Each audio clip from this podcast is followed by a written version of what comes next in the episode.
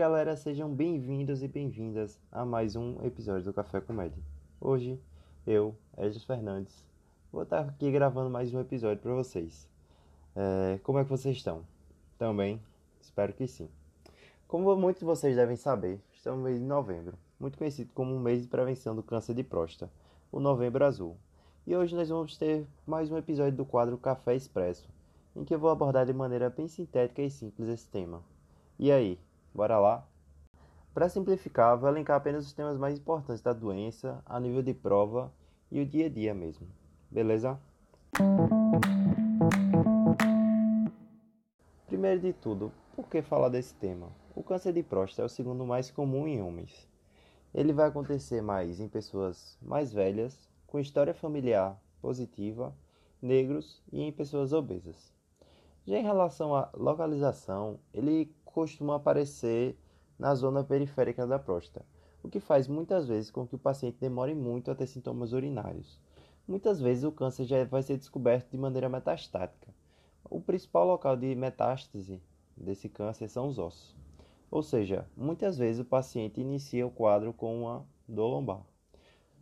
Só para ter ideia da importância disso, cerca de 85% dos pacientes que morrem de câncer de próstata têm envolvimento do esqueleto axial. E aí um tema que divide muitas opiniões, o rastreio. O Ministério da Saúde e o INCA, eles não recomendam rastreio. Já a Sociedade de, de Urologia, ela vai indicar esse rastreio. Mas devemos saber que isso também não é uma coisa consensual e que a decisão sempre deve ser compartilhada com o paciente. E para quem o rastreio vai ser indicado? O rastreio vai ser indicado para maiores de 45 anos com fatores de riscos negros, história familiar positiva, ou para maiores de 50 anos. E lembrar que esse rastreio é indicado até os 70 anos. E como o rastreio vai ser feito? Devemos dosar o PSA. O PSA é um marcador específico da próstata e não de câncer de próstata. É uma coisa muito importante enfatizar. O que eu quero dizer com isso? Que qualquer alteração na próstata pode causar alteração no PSA.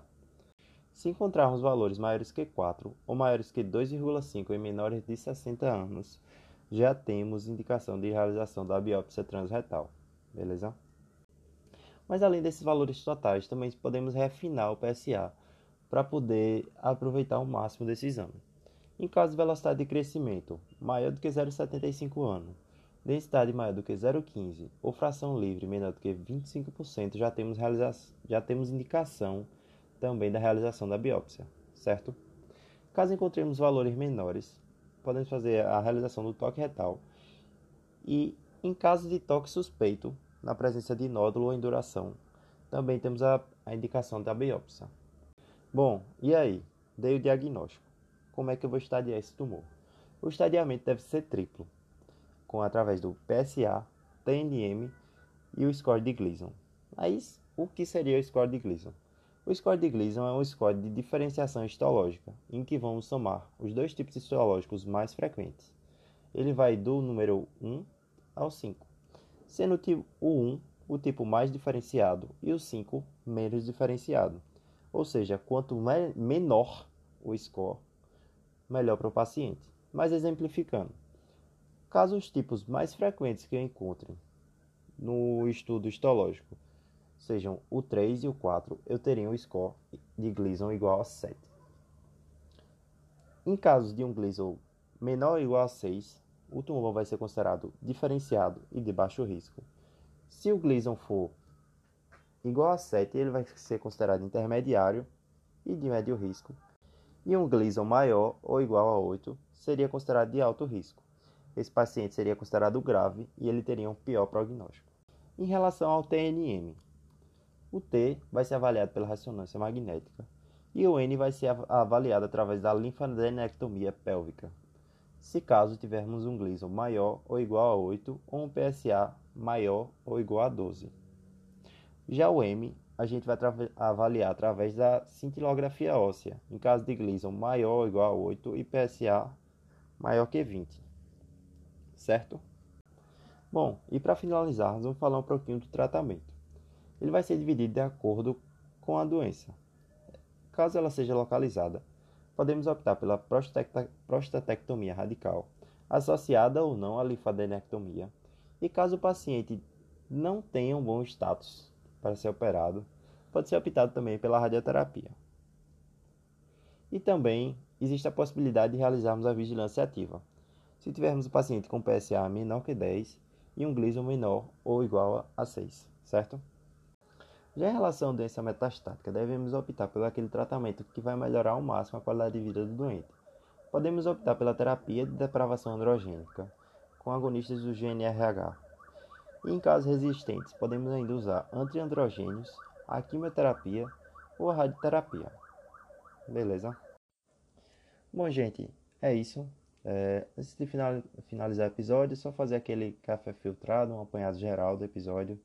É, falei um pouquinho sobre epidemiologia, sobre os fatores de risco, é, em relação ao rastreamento, diagnóstico, tratamento do câncer de próstata.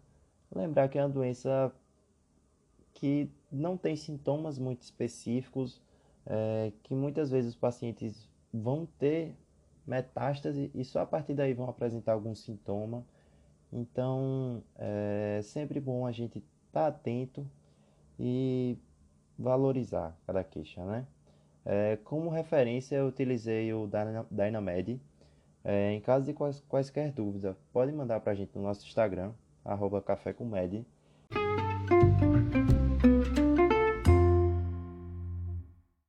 Meu biscoito da semana vai ser uma série Talvez eu esteja sendo um pouquinho capitão óbvio, como meu amigo Léo fala. Mas vai ser a série do Netflix, é, Dark. É uma série muito louca, assim. É, eu não consigo nem escrever em palavras como é, mas acho que uma palavra, uma palavra não, uma frase para poder definir a série. É, o começo é o fim e o fim é o começo. Bom, foi isso, gente. É um episódio curtinho aí, é, só falando o essencial mesmo de câncer de próstata. É, caso vocês queiram, caso vocês se interessem mais pelo tema, é, podem falar conosco no Instagram. Se tiver uma adesão boa, podemos gravar um episódio maior, com mais detalhes, com mais informações. Mas eu dei um apanhado geral muito bom para fazer você acertar questões na prova e para você ter uma noção boa do câncer de próstata e da sua importância né, no nosso dia a dia. É isso, pessoal. Muito obrigado por nos ouvir até aqui. Qualquer dúvida, pode mandar para a gente no nosso Instagram, arroba Café Lembra de nos seguir. Se gostou desse episódio, vai lá, curte a gente, compartilha com, nosso, com seus amigos. É só isso, galera. Valeu. Tchau.